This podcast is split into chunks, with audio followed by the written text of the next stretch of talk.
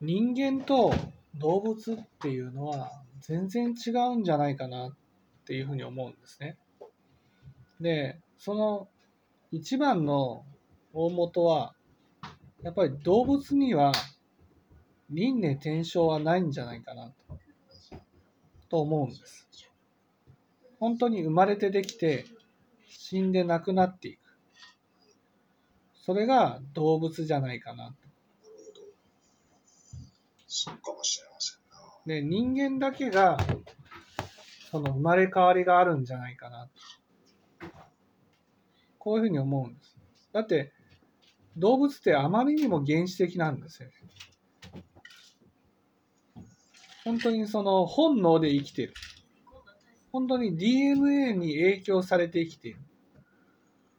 自分っていうものを持ってるというかね、持ってはいても、それがすごい希薄で、みんなその本能で動いてるっていう感じなんです。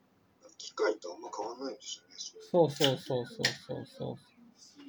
それに比べて人間っていうのは、本当にその、もちろんね、人間っていう中にも動物的な人はほとんどなんですけど、その中に本当に自分を持ってる人がいるわけです。その自分を持ってる人は、例えばね、大谷翔平さんっていうのは、その、褒められたからといって、天に舞うように喜ぶタイプじゃないじゃないですか。彼は本当そうですね。そうそう。あの本当そのそういう意味で精神水準がね、高い人だなと。そうそうそう。そんなことも昔に経験しましたよっていう。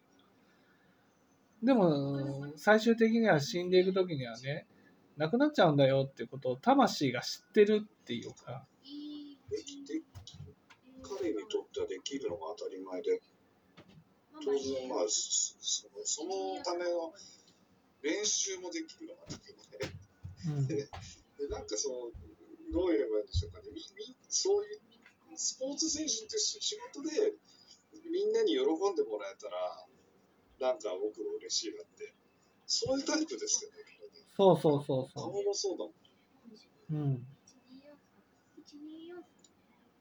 だからそのなんか自分の我というものにね固執して我が認められたら嬉しいっていうそういうのが極端に少ないんです。ね、この大谷さんとねいわゆる我が認められたらうわー喜んで手にも舞うようなね舞い上がっちゃうような人といや同じ魂の歴史を持ってると思えないんです。明らかにね、その大谷さんはそういうところをもう過去に通ってきて、で、興味がなくなってるんじゃないかなと思うんです。昔、昔ってはるか昔の魂の時には嬉しかったかもしれないけど、今はそんなに嬉しくない。みんなから称賛されることによってね、もちろんそれは嬉しいは嬉しいかもしれないけど、なんかその我が認められて嬉しいっていうことが全然ない。そんな人っていうのは、でも、もしね、魂に歴史があって、何回も生まれ変わりを繰り返してきたとしたら、そういう風になっていくんじゃないかなと思うんです。みんな。でもこの世の中ね、大谷さんみたいな人って本当にわずかなんです。ほとんどいないですよね。そう。逆だもん。あの、スポーツとか芸能の人って、そその褒めてもらえて嬉しいなのために人の何倍も何十倍も何百倍も努力して、それができる人ですよ。うん、そうそうそうそう。がのためにね、人生を投げ打つことのできる人がね、そういう芸能界の人とかね。そうそう、そういうふうに考えてみると、ああ、やっぱりね、その魂の歴史の差があるんだな。だ何回も生まれ変わりをしてるわけじゃないんだなって思うんです。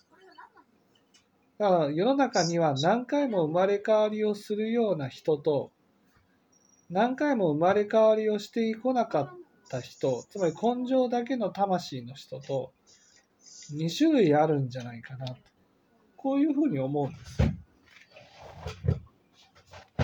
す。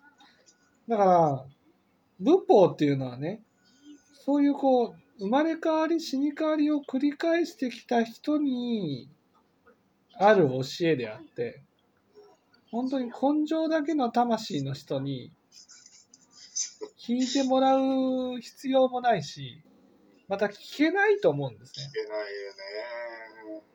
ピンとこないんです。わからないと思いますね。だってこの自分が死んだら亡くなってしまうかもしれない。この自分ってがの自分ですからねがの自分が亡くなってしまうかもしれないなんて普通の人は夢にも思わないんです。だって発想としてはこの自分がねあるかないかなんですよ。だから、右脳剣と無脳剣。そう無の剣無の剣無の剣って言ってこの自分以外の自分が存在しないんです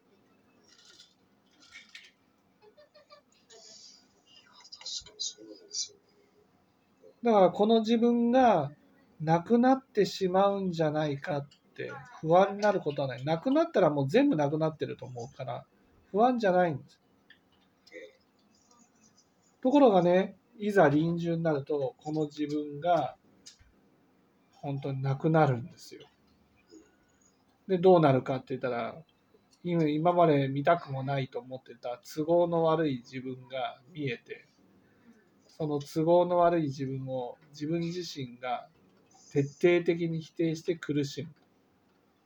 受け入れられないですそう。で、当然この苦しみにね、耐えられないから、楽になりたいって思うじゃないですか。もんね。で、自殺と同じですって。そう。魂の自殺って。そうそうそうそうそう。生きてる時にそうなっちゃう人もいるけど、うん。普通は肉体の死ととと共にやってる。はい。